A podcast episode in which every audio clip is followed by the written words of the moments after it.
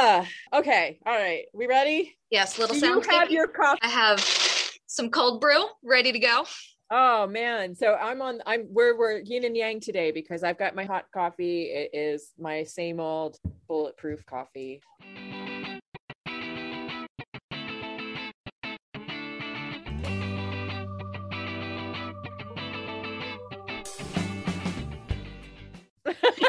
well, everybody, hi, and welcome to Gallery Guide, a Sordoni Artcast. I'm Heather. I'm the the director of what we call the SAG, Sordoni Art Gallery. And I'm Carly Stasko. I'm the outreach coordinator, and we are coming to you from the Sordoni Art Gallery at Wilkes University to break down This is a Robbery. So, what is going on at the gallery, Heather? Yeah, yeah. So right now we just opened the exhibition entitled Carbon. Um, coming soon, we'll be talking with the artist um, who is behind Carbon. His name is Ray Klimek, and he will be talking about his exhibition as well as some other perspectives um, about his in- influences, inspirations, all that sort of fun stuff to give you a deeper understanding. And Ray is literally like one of the funnest people to talk to that we've had in the gallery. Like really, Oh really God. enjoyable. yes, and, it's what I think what's really awesome about him is that he makes a, a lot of very broad and ex- abstract kind of thoughts very accessible. So I I love that about his work. I also love about his work this ongoing like uh, different ways to take a stab at a theme, and that's represented in the beautiful web of of uh, of photographs and photo inspired kind of processes that are in the gallery, as well as his straight photography as well. Word. Unfortunately, we are not going to be talking about that exhibition today. We teased this while we were in between shows. So today we're going to be a little offbeat, a little bit more casual. And besides setting up Carbon, we also both binged This is a Robbery, the world's Uh. biggest art heist on Netflix. And we've been talking about it in the office so much, we wanted to bring our conspiracy theories to, to you.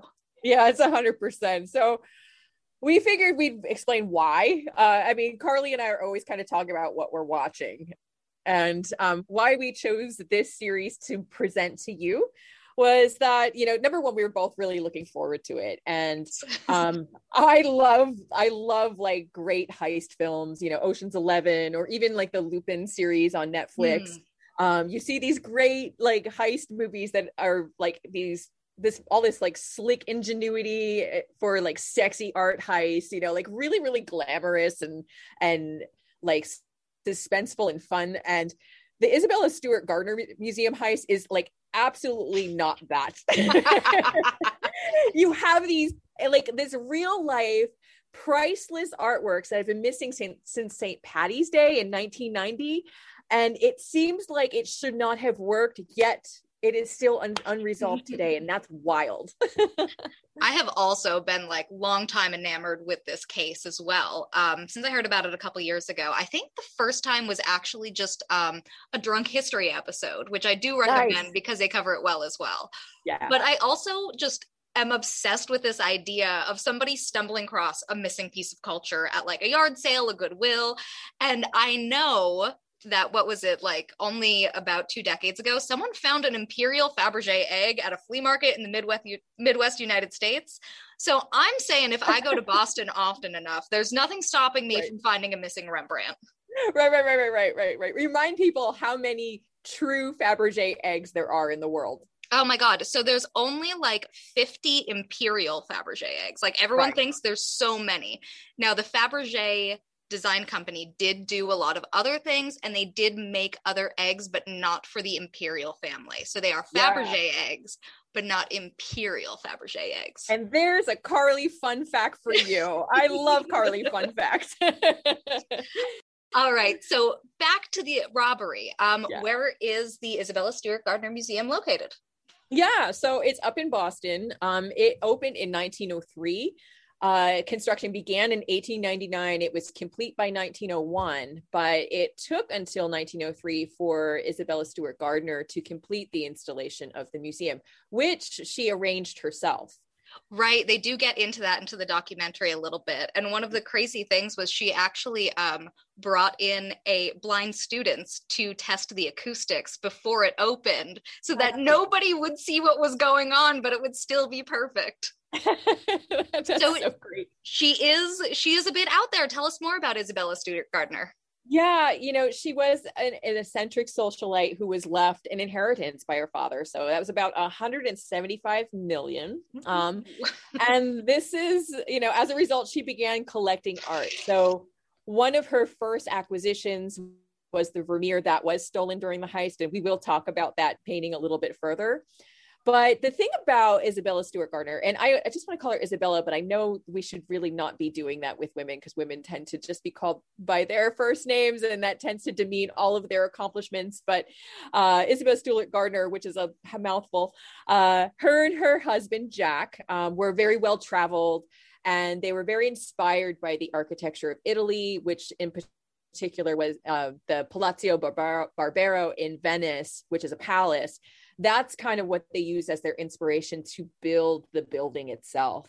Now, um, Jack died suddenly of a stroke, and in his memory, Isabella continued their plan to purchase the land in Boston and erect their own museum um, and continue to build on that. So, um, the museum itself was four stories, and it was like, as we already know, it was arranged by Isabella herself. Like, she really was hands on about how she wanted it organized. And in fact, she lived on the fourth floor of the museum while they worked on the museum's arrangement. I love it. I love it. I know. I, would I know. That. that entrenched. Now it was, um, you know, she lived there until her death in 1924. So um, when she all throughout her lifetime she continued to purchase the artworks and she would oversee where they would go and in the end like in her will she said this is how it needs to stay you know after after my death in perpetuity right. so um, the artwork was not permitted to be sold, um, not permitted to travel. And this is actually very similar to another museum right here in Pennsylvania, the Barnes Foundation. Um, so the Barnes Foundation's down in Philadelphia, and it did come under a lot of controversy when they when it was decided that it would actually move. Um, but oh. that's a whole other topic. so if you want to hear more about that, send us an email and maybe we'll do a whole episode. yeah. Oh, I would love to talk about the Barnes Foundation because that was really quite quite a thing. Stick around for more gallery guide.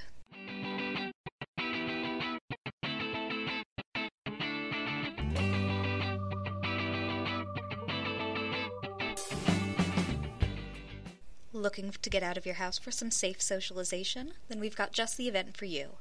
Join us on Tuesday, June 8th at 12 p.m. in the Sordoni Art Gallery for an art and context film screening with artist Ray Klimek. Remote viewing is a 32 minute video work that Klimek has filmed in France about the action of exploration. This video collaboration with poet Judson Evans will make its Pennsylvania debut here at the Sordoni Art Gallery. Previously, this work was accepted into the Athens International Film and Video Festival in Athens, Ohio.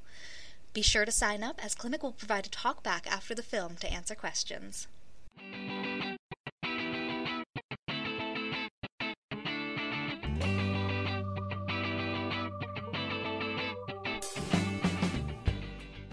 And we're back with more gallery guides Sordoni Artcast. So, so Carly, why, why don't you tell us what happened uh, with the heist itself? Yeah, so there's a lot to summarize, and I'm going to be honest. You are definitely better getting better off getting the full details from the documentary. But here's a like rundown that'll help us if you haven't seen it yet but still want to follow along with the podcast. If you've mm-hmm. already seen it, feel free to skip ahead a little bit and join us for our conspiracy theories in a moment. so it seems sometime before that night, that St. Patty's Day in, in um, 1990, security cameras were actually moved. So we have two men who were dressed as police officers that they buzzed the overnight security guard to get in probably around 1 a.m., a little bit after 1 a.m. And they said they had a warrant for their arrest, for one of the security guards' arrests.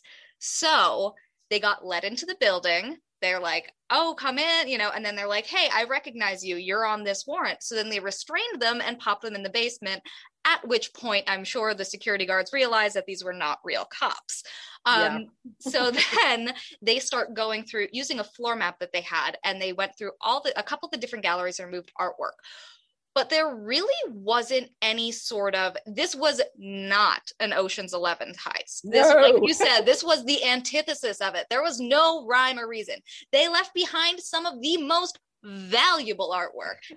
They left behind the rape of europa by titian. They didn't even attempt to take anything from that room or the other early italian rooms um, they even noted that they weren't entered. Um, and they had room they had artwork by botticelli and raphael.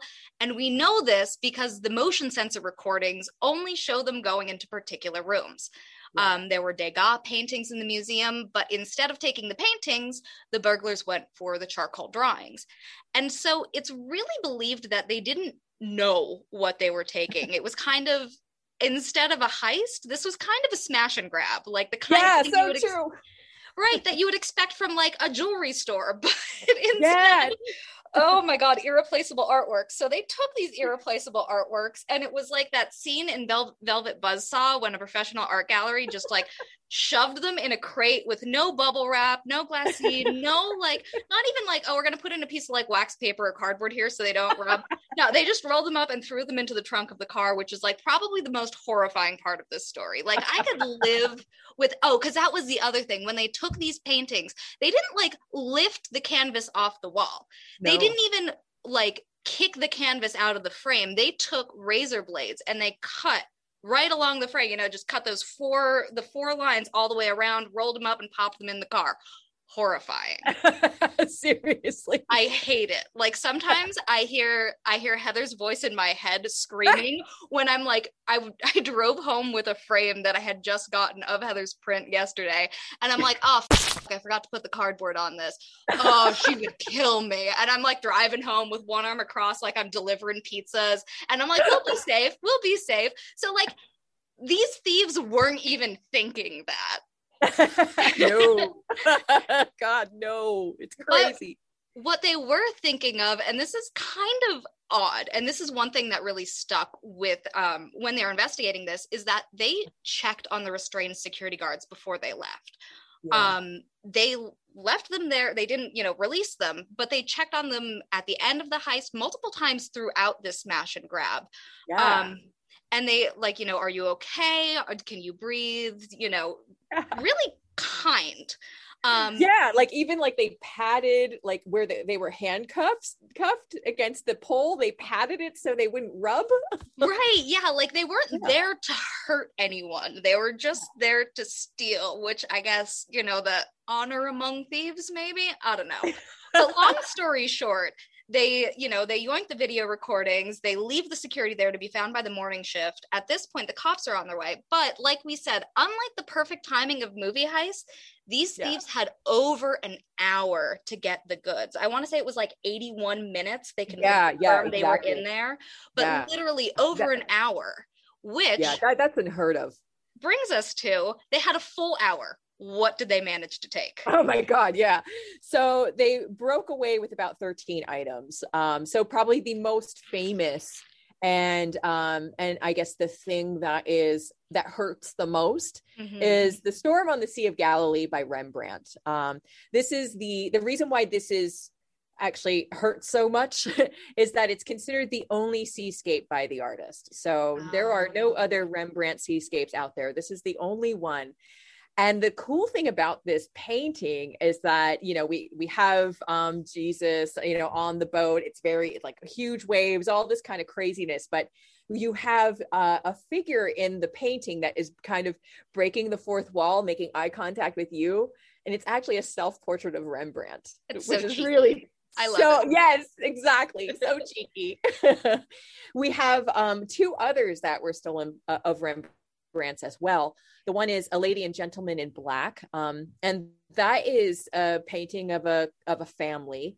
Um, what's really fascinating is that they x-rayed um, a bit when they you know over time just kind of like looking into the composition and the security and the safety of the whole thing. And they found that there was once a child that was painted into the composition and then Mm. painted over because the child had died um, and it was too painful for the parents to actually look at the painting all the time so that has an interesting history yeah and if if i'm not mistaken that happens a lot right artists paint Oh, yeah. their work to you know edit things out but also canvas wasn't cheap. Yeah, exactly. It, talk about analog Photoshop. Like, like seriously. And then um, the third Rembrandt that was taken was a very small self portrait, which, um, gosh, you had to look to find it because it, it's almost something that could fit in like a suit coat pocket, you know, like it was very, very small. It was framed large, but it's very small. Right. Um, and then, um, so the next one, and this is the one that hurts for me, is the Johannes Vermeer. Um, it's called The Concert. And it's, and the reason why this hurts is that um, Vermeer is a Dutch Renaissance painter. Um, so you would probably know him um, if you've seen The Girl with the Pearl Earring. This is that artist. I was going to say yeah. he is the Dutch Renaissance art. Like if you know exactly. anyone, you know him. exactly. So Vermeer, um, the thing that's also really kind of um, precious about Vermeer at, at, at, this time and age is that it, that the concert is only one of 34 hmm. known existing paintings left of the artist it's worth 500 million dollars. Uh, yeah so that's that that's one that kind of stings a bit. Yeah. Um, we do as we've already mentioned we have the degas um, charcoal drawings. Edgar degas one of the premier impressionist painters of the era. Um, oddly they didn't take the the portrait that was uh, done by degas in that was in the not in the same room but in the next room over they took these five charcoal drawings, which was, you know, somewhat odd. We have the the Chez the Chez Tortoni, hmm. uh, which I know Carly's going to talk about in a little bit. Mr. Tortellini. but that's also yeah that that is also a really bizarre grab because it was taken from a room where nothing else was stolen um, so they had to make a special trip it's also not a very large painting so they also had to know that it was there um, so that's really interesting um, we have um, an ancient Chinese gu, which is a uh, bronze vessel for wine. Mm-hmm. Um, that was one of the oldest works in the collection that was taken.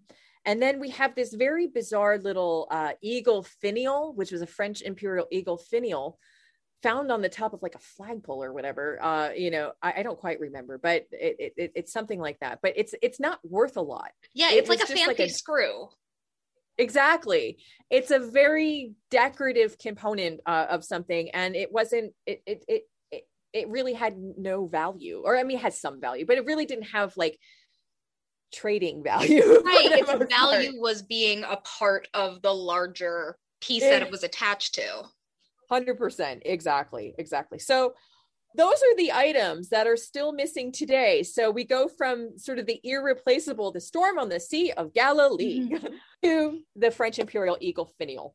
Mm-hmm. So yeah, so like with all of that, like why don't you lay out, you know, what do the police know? Because there there's it goes in a lot of layers. exactly. So again, this is another situation where we know a lot less than we'd hoped. There has mm-hmm. been more than 30,000 leads, hunches, forensic tests, psychic visions, jailhouse confessions, hundreds of interviews with drug dealers, mobsters, retired police officers, journalists, museum directors, museum guards, art dealers, people from across the US, Asia, South America. Basically, authorities are looking everywhere for these 13 yeah. pieces, and they are no closer to knowing the whereabouts of the works. And this Ugh. is really because they have a good grasp on the what of the situation, right? We know what was stolen. Um, we know how it was stolen. You know, we have a good, you know, we know that they were cut out of these frames, they were rolled up, that they only took the finial and not the whole piece, et cetera, et cetera. Um, we do have a couple ideas on the why, and we're going to get into that when we talk a little bit more later. Um, yeah. But the where and the who just have everybody stumped. It's really turned up a lot of dead ends. And the thing with that is um, because, especially by this point in time, you know, we're talking about this in 2021, but even if we were talking about this 10 years ago or 20 years ago, there's already a good chance that it would have changed hands multiple times since yeah. the robbery, which yeah. means that even if we find the culprits, we might not be able to find the artwork and vice versa yeah. if the artwork shows up we might might not never be able to tie it to how it got where it ended up Right, right. But we do know that even after this robbery, the museum still displays the empty frames. Why is that? Yeah, yeah. So like it seems kind of macabre to do that, right? Like, yeah. you know, we've had this major heist. It's a, somewhat of a blemish on the museum, you know, in regards to what was you know honestly considered pretty loose security you know like i mean if you really think about the value of this collection and um, you know, for lack of a better descriptor, you had two stoners that are working overnight security there that mm-hmm. believed that they could possibly be on a police warrant to even like not put up any sort of resistance to be like, what are you talking about? right. So like this this is a bit of a blemish on that museum. They keep the the frames in place in the museum number one because they're really optimistic they will have that artwork come back to them. Um, they want to remain optimistic that it will come back to them. In fact, over the years, um, they have raised their reward, you know, which it, it, went from a million to five million. I don't know what it's at really at, right now, but they are really optimistic it will be returned. So they are keeping its its place. That's keeping they're keeping the seat warm. right. But the other thing, though, too, is that they are also trying to honor Isabella Stewart Gardner. You know, she left she left in her will, you know, in that the collection is not to be rearranged or sold. Um, and we have in that endowment um, at her death that this is this is the museum cares for these artworks. So um, it is somewhat of honoring her legacy, honoring her memory, uh, memory, all that sort of things that like okay so the piece is not being represented but at least you know we know it will come back to us. And they just remain optimistic in that respect. So um, they do realize it's a bit macabre um, I think at some point in the documentary, they did mention that it also had to do, you know, not just with the criteria of her will that it not be rearranged or sold, but that if it was, the whole thing would kind of break apart, right? It wouldn't exist yeah. as. So if they yeah. took down those frames, there's a chance that there may be an issue with maintaining the museum period. Yeah. yeah. so it it it does make it interesting, doesn't it? Uh, I mean, it is one of those things where uh, to visit you know like the, to to kind of see where this all kind of went down. I think it's also it becomes somewhat of an attraction. Not that they really want it to be you know not that that's what you want your selling point to be right? Like, could you imagine here at the sordoni gallery that are like hey ray klimek you know this was stolen but we're going to keep the frame up. Don't worry about it you know no. And look at the pieces that didn't get took. Exactly, exactly yeah, no museum really wants to advertise their failings. but we respect the shit out of them for doing so. Exactly, exactly. well, okay, so let's talk about the actual series. Let's talk about the documentary itself. Yeah. Right. So as soon as this documentary was mentioned, and I literally come up with this question anytime I hear about any sort of big famous whatever was stolen. Yeah. Like, what are you going to do with it? like really? Like when someone stole lady gaga's dogs at gunpoint i'm like do you think that you're gonna get like you're gonna own celebrity dogs and then right. nobody's gonna recognize them? Or like what's the catch? I mean it's true because if you again if you think about the, the storm on the sea of galilee it's the only one. It's the only one. You're not like oh no this is this is a storm on some other sea. By rembrandt exactly. nobody will know storm you know, seascape series. Like it's not. Like there's no mistaking it. Yeah so for me i was like my favorite part about the whole series was learning about how this stuff is treated in the criminal world. Because yeah. of course i'm terrified that they're going to do bad stuff to it. Right. and the good news is despite the smash and grab nature of the robbery itself it really seems like the avenues in the criminal world actually do hold this art in some level of esteem. Right. So the first major avenue is the one that everyone thinks of and that's the big baddies that like you know bring me the rembrandt to hang in my lair. And it's like that's uncommon. Like no one's right. gonna do that. You have to be like i don't know like maybe elon musk would do something yeah, right. like that. I don't know. Right. Um, the only way I could think that this would apply here is if somebody knew and was like, hey, I know the security at this museum is not as good as it could be. They're still, right. you know, decades behind. Bring me the Sea of Galilee, and anything else you find is yours. And that's really fun and cinematic. It doesn't feel likely because they didn't treat any of these works with any particular care. So if someone was like, no. bring me this piece, you would think that at the very least they would take that whole frame and smash and grab anything else to yeah. make it worth their while. Yeah, yeah. And then you've got the ones who keep it as, you know, you've got the career criminals who keep it as leverage when they're dealing with the cops. So they'll say, oh, I could bring you the missing Rembrandt if you cut me in a deal on these bank robbery charges. Isn't that insane? I'm yeah. not really buying this one here, you know? Like maybe now, like here and now in 2021, or, you know, for the past 25 years, that's how they've been treated and that's how the art is being used but I don't think there is any reason that would have sparked the initial robbery, right? Because it's like too big a risk. Like, what crime did you commit that yeah. stealing a Rembrandt is going to get you leniency? Yeah, right, right, right. Like, right. you got to be planning some sort of like assassination level crap to like for that sure. to be worthwhile. Sure, right, right. So then the last one they mentioned, and this made the most sense, and I guess I knew that um, which is a little boring but still pretty cool, is that it's being used as financial leverage. So it's basically like a mortgage in the criminal world. Yeah, right. Um, so of course, there's like absolutely zero percent chance that you're going to get the full value of the artwork that's stolen. But you can leverage it. So you might say, like, oh, I have a shipment of they said the big thing at the time was cocaine. So I have $15,000 worth of, or $50,000 worth of cocaine coming in, and I've only got a thousand bucks right now. I know I could sell it, and I've got this $2 million painting.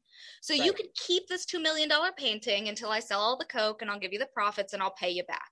So right. at that time, especially in South Boston, there was a lot of Irish mafia influence. They talk about the Irish and the Italian mafia, especially in. Boston, potentially being involved. And so the Irish mafia in the 90s wouldn't be looking to use the art for drugs, but rather for guns and ammunition that would be supporting the IRA in North Ireland. So if they you know want arms right. all they got to do is say okay here's this artwork give me the guns whatever so at this point it's it's trading hands all over the place isn't that unreal oh my gosh it's unreal ah, ah. okay, all right, all right, all right. And I'm sure so, none of them like, are wearing gloves or. Oh hell no! think, think about all the contracts we get when they come in here. You know, like you know, to make sure it's a certain lighting, make sure that you're wearing gloves, nobody can touch it. You know, like all that like, sort of stuff. We- oh, um, what's the um humidity levels in your underground lair? We're not sure if they um condition exactly. Could you please provide the the um, printout of the climate fluctuations for the past three months? I mean, oh my gosh. All right, so what's your what's your favorite of the 13 pieces? What's your favorite missing piece? Well, you already mentioned it, but um Chez Tortoni really spoke to me. Um, yeah. There's this like really quotidian candidness in the work. And the other thing that um, recently came to me after we prepared the script was the idea that when you see a lot of these sort of ho hum daily activity kind of pieces, um, that you're looking at the daily life, you're yeah. seeing a lot of women being represented. Yeah, yeah. And you don't really tend to see, you know, a handsome man just being appreciated for being a handsome little man enjoying his time. I don't know. It's like that weird misogyny that's like only women are beautiful enough to be painted. right, right, right. And then there's that one little lady who's like, oh, I call him Tortellini. He was so ugly. And I'm like, sold. Sold. I want this ugly Tortellini that was really funny. Chez Tortellini.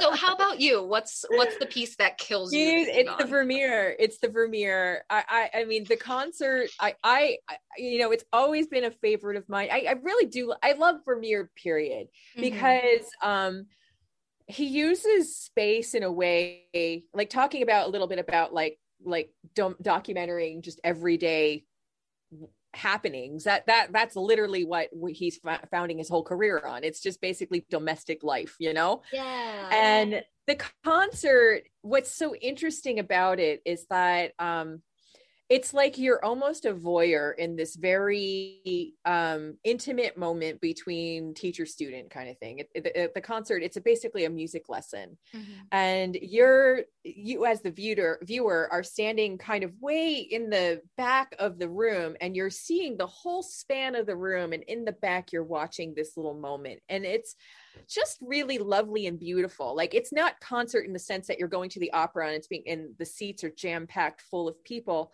concert is just this small little moment of of a music lesson and i just love that aspect of it. And and you know overall you know with vermeer it is the example of domestic life during the dutch renaissance. I mean it's the beautiful black and white checkered floors. It's the mm-hmm. beautiful uh, and um like uh windows that are placed further up uh, on the wall. They're not like kind of at the eye level. They're they tend to go a little further up so it lets in more sunlight you know because they're below level. Yeah it, it's it's just stunning. And um and so i you know and then i always use this one as a teaching tool for students. So not that they know that this is the stolen piece or they even know of this art heist but um i love to kind of sh- uh, show it as a teaching tool for um, drawing students learning perspective or in my uh, women in art class learning about what life is like and what artists are really focusing on at that time. And they do tend to be focusing on images of women just doing everyday things. Right. so tells us a lot about what life was like. Yeah. Yeah. So love it. I just i just love it. So it that one that one like i said that one stings. Yeah definitely. So i guess now is our tinfoil hat time and we got to yeah. talk about wild conspiracy theory the why the how where they're going to turn up um and i will happily go first because go i've been thinking about this. Yeah. So i don't think that the police or fbi or whoever are going to like bust a location and all of a sudden save all of the work at once. Like yeah. not happening. So yeah. i am basing this on the imperial fabergé egg story as well as in 1992, there's a dude in Doylestown, Pennsylvania, who saw a really cool picture frame at a flea market. And he's like, oh, this uh-huh. is great. I'm going to pick it up for four bucks, bring it home, popped it open. And in the back, found an original copy of the Declaration of Independence. Like, I'm not, this was like one of the original drafts. So, throwing insane. out there that people don't know what they have all right. the time, I'm right. going to say that if we eventually find these pieces, it's going to be like at an estate sale for someone who has no idea what it was. Right. So, imaginary timeline is heist happens, art changes hands a couple times back and forth as collateral for guns, drugs, and honestly, at this point, today's day and age, I don't even know what we're for Bitcoin, maybe. I don't know. Right. Whatever we're right. trading for things in 2021, um, that's where it's still going.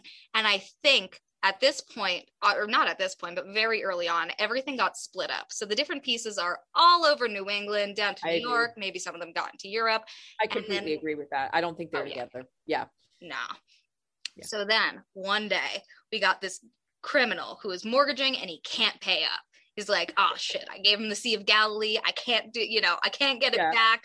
Um, so whoever was holding the piece is like, this is a hot Rembrandt. I can't do anything with this. Right.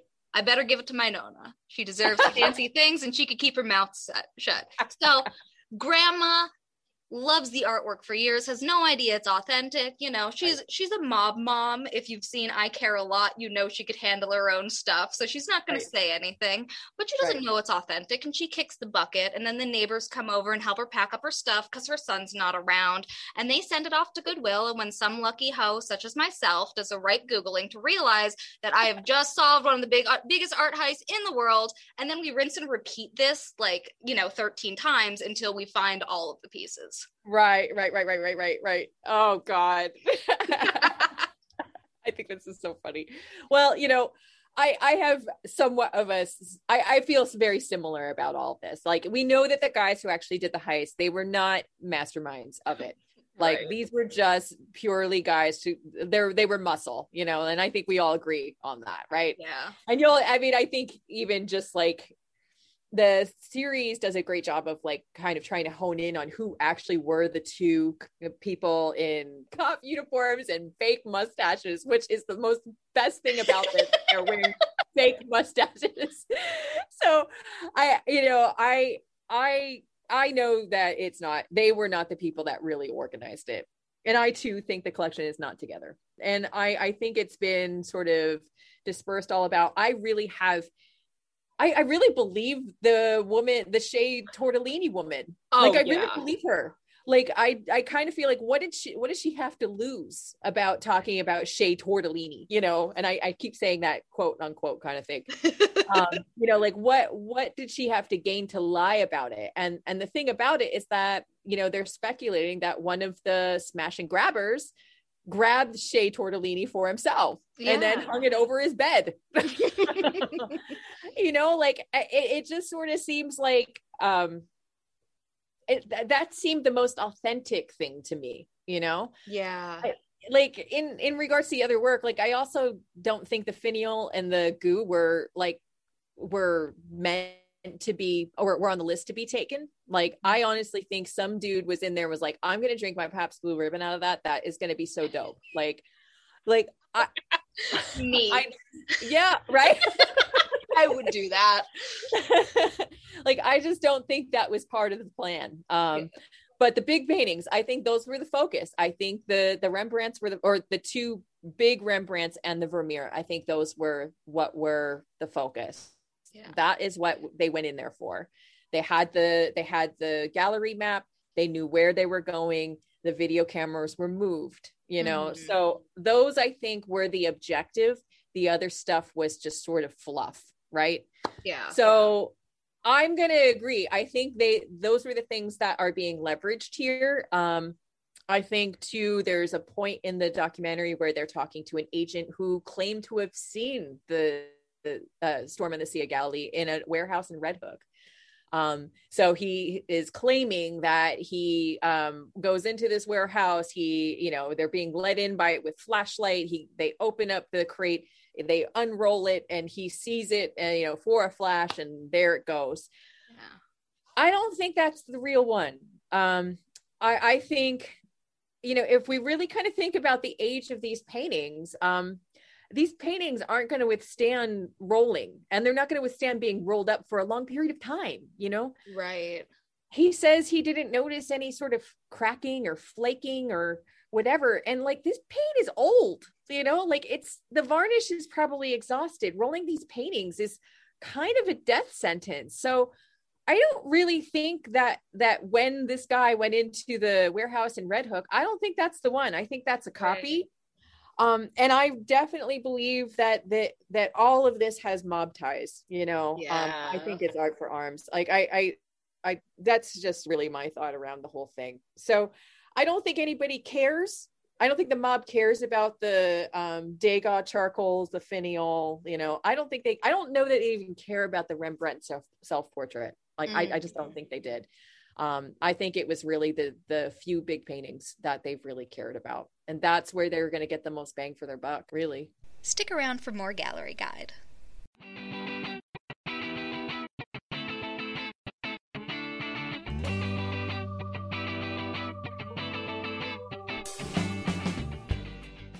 Are you ready to take art into your own hands? Then join us on Saturday, June 26th at 2 p.m. outside of the Sordoni Art Gallery, where we'll be hosting our Art in Your Hands workshop, A Carbon Zen Garden.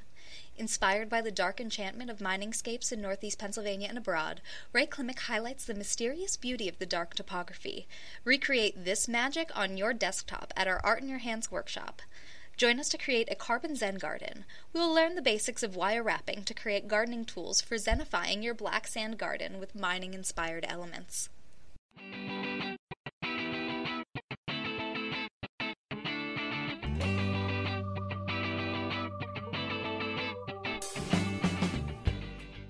And now, more of This is a Robbery with Gallery Guide.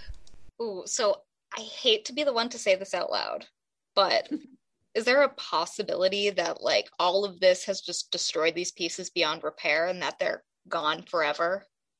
Yeah, um, I think there's likelihood that there that some of these paintings have experienced irreplaceable damage, um, especially any that were rolled. And um, and I don't think the Rembrandt portrait, the little bitty one that you could mm-hmm. put in your suit co- po- pocket, I don't think that one was rolled. It's so small. Um, I think if the story is true that the someone's saw the Sea of Galilee and Red Hook, um, or imagining if the work was locked up in a trailer like all of that has red flags for me. Um so like we were already sort of mentioning like like jokingly but this is there's some semblance of truth here. Lack of climate control um rodents and pests kind of having access to it. Um, other mm-hmm. airborne pollutants in the air all of that can cause discoloration. Like i don't know if you know like girl with the pearl earring the vermeer mm-hmm. girl with the pearl yeah. earring. you know how it's like it, it's like the portrait of her looking over the shoulder and she looks like she's in a very dark lit room? Yeah. That background is act was actually painted as emerald green. Oh. and over time it had patinaed so much because of pollutants in the air. Okay. so, yeah so like the so not having it in a climate controlled like safe environment mm-hmm. things can patina and they can change color or, or, like or you know we have the stress cracks and all of the mm-hmm. flaking that can potentially happen i i just see you know the rolling of of the work really stressing the paint surface which already kind of expands and contracts over time so I just think rolling it as asking for picture loss. So I, I, I don't know that the whole thing is gone, but I think yes, we definitely are going to have loss with it. On the flip side, if we kind of think about the Degas charcoal drawings, um, rolling a paper is definitely a problem with charcoal. oh, yeah. I don't know if any of you have uh, even picked up a, a container of charcoal, but you always have it on your hands. if you've ever breathed too close to someone who's ever met charcoal. It's a freaking mess. Yes, yes. so I say, and that's why I also think it was so insane to take the charcoal drawings. Like, yeah. like why would you take these and try to roll them up? Because at that point, you are also like, like probably going to lose a lot of that drawing because it's going to smudge. How like you can't tell me that there is a level of fixative on those because even like contemporary day yeah. fixatives that you use for dry mediums like that they're not infallible. Like you they're still you are still able to smudge them. I cannot imagine that degas has some sort of you know lifetime warranty on fixatives that we're not still using today. Like he right. I, don't, I don't think it. So i think rolling those um they're they've got to be smudged. They've got to be like not in great shape. Like if you're if you're pulling those out of frames because you you saw in the in the documentary like they they kind of like threw the frame even if they had took the frames off the wall they kind of like left them in the security office you know yeah. like haha like screw you guys they still got it kind of thing. So like they may not have even because with the charcoal drawings you wouldn't necessarily cut those out of a frame. They'd be behind glass so you'd have yeah. to take the frames apart. And they left that stuff behind, you know? Mm. So, you, you know, all the frames are there. So we know that these charcoal drawings were not protected when they left. So those are my thoughts. I, I, I mean, as, as far as are they still around? Are they still safe? No, I don't think they are, you know, for but all of them. With how much record we have of these pieces, would restoration be something potentially feasible with certain potentially yeah yeah potentially yeah depending on the damage yeah yeah, I think so. Um, you know, I, charcoal's a little tougher. Um, mm-hmm. but but if we kind of think about the paintings and if there's any loss in the paintings, yeah, I could definitely see that. I just didn't want to end so hopelessly with this question. I wanted to God. feel like there's some element of like, yes, but maybe if they show up and even if they're all you know flaky apart and it looks like dandruff we can still see this original picture and almost restore it to what it originally looked like. I could cross my fingers. There again i mean there are such advancements in conservation anymore like mm-hmm. um so yeah i mean it is kind of impressive what um conservators are able to do nowadays. And um you know I, I and I know I've said it before, but like Allentown Art Museum has their Rembrandt down, down there. It's newly attributed. And they did a whole program around its conservation, which is also really pretty cool. So, um, you know, we are talking all about Rembrandt. You know, we've got one right in driving distance. That yes, that another free plug. yeah, I mean, my God, they should be paying us, honestly. but I think that's just really, really cool uh, mm. to because they are kind of giving us that better understanding of what it takes to attribute a painting what it takes to restore a painting and and you know all of the little things in between that helps thread the needle um, that's what i think is really cool but I hope that you know our chat inspires our listeners to watch this fascinating Netflix series. This is the robbery. Like it was it I I watched it. It's it's four episodes and I watched it all at once. I can't help myself. I have no self-restraint. so, uh, you know, it's seriously one of those stories that if you've watched a movie about it, you'd say it's unbelievable. And yet believe it, uh, it actually happened. Like it, it's just unbelievable to me. it's a, it, it's it's not sexy. It's completely ridiculous and clumsy, and yet it's the biggest heist in history that still happened to you know just a few years ago. Of course, as we draw to a close, we have plenty of people to thank. Many thanks, first of all, to you, Heather, for your expertise. Big thanks to our listeners for joining us, our SAG team for all the work they do getting, you know, helping us get this information together, and of course, with the exhibitions and around the office. And finally, a huge shout out to Netflix for making the series so accessible, so entertaining, and so goddamn bingeable. I swear to God, you will polish it off in a weekend and be like, why is this not 20 more parts? seriously with especially with how complicated everything could is is in the story. It's really fascinating. And we really did only scratch the surface. It, it, it's still worth a watch. We really gave you nothing away. But you know i also want to thank our sordoni advisory commission. They are um, certainly a huge support to us here at the gallery.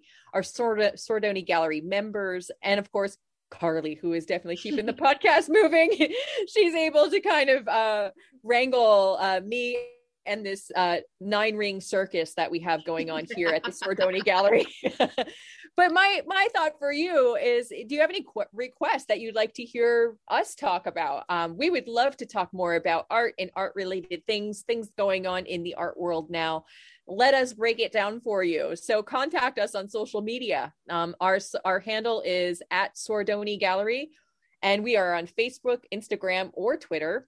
And Twitter, I guess we're on all of them, right? Yes. Um, and of course, it, for more information about the gallery, visit our website at wilkes.edu slash Sordoni Art Gallery. And of course, come visit us to see Carbon, which is open until July 16th.